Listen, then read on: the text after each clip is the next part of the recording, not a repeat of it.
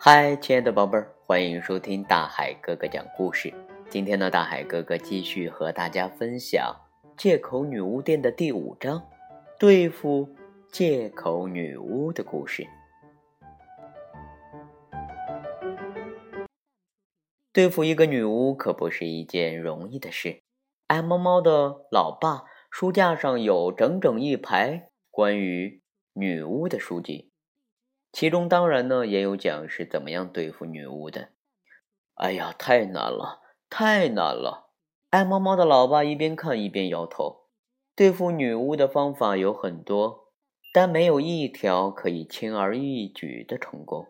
有的需要魔法镜之国用魔镜的光芒来消除女巫的咒语，有的呀是要去取幻泉之水，用幻泉之水。来洗调、洗涤女巫的咒语，有的是要去请一条喷火龙，赠送一片龙鳞，从而获得力量。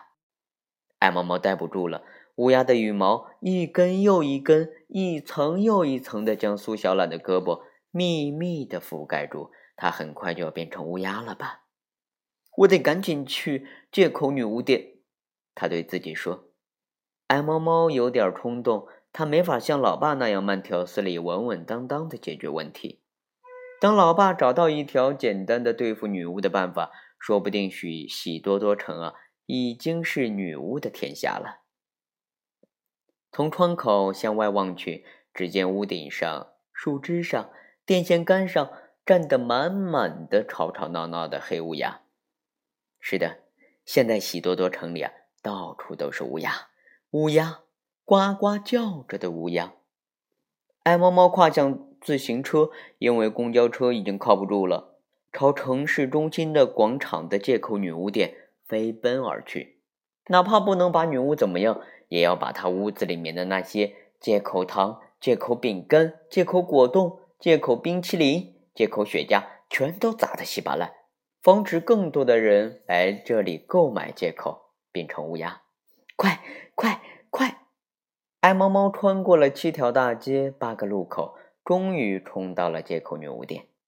他跳下车，一把扯下门口的广告牌，摔在地上，再狠狠地踩上几脚。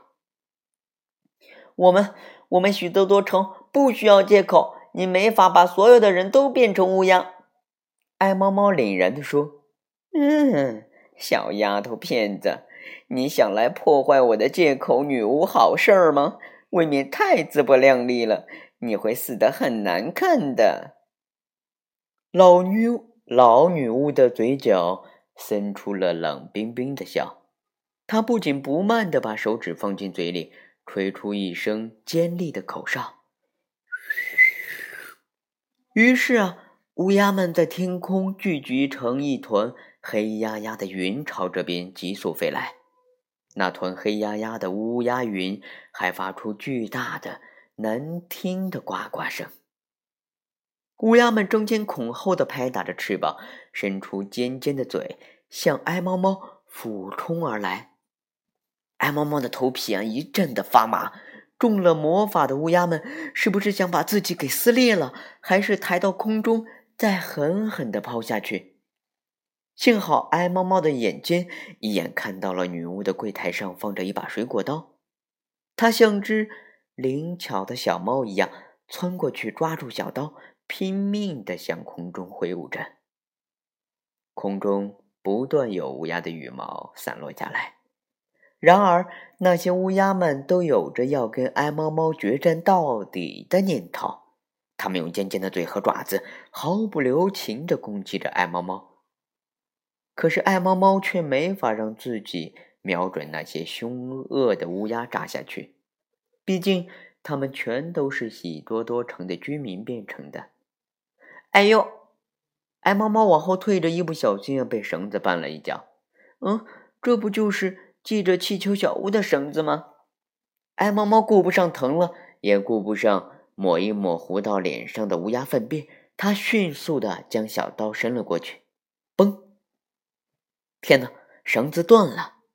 借口女巫店原本就是一个大气球，绳子一断，立刻被风刮到了空中，飞向遥远的远的看不见的地方。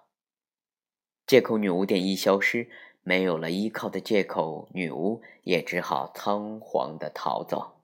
乌鸦们纷纷落地。亲爱的大朋友、小朋友，今天大海哥哥和大家分享的借口女巫店的第五章——对付借口女巫的故事，到这里就要和大家说再见了。嗯，如果你喜欢大海哥哥的故事，可以呃加大海哥哥哥的微信账号。大海哥哥的微信账号是幺五八六四六二幺七七九。好了，亲爱的宝贝儿，我们下期节目见。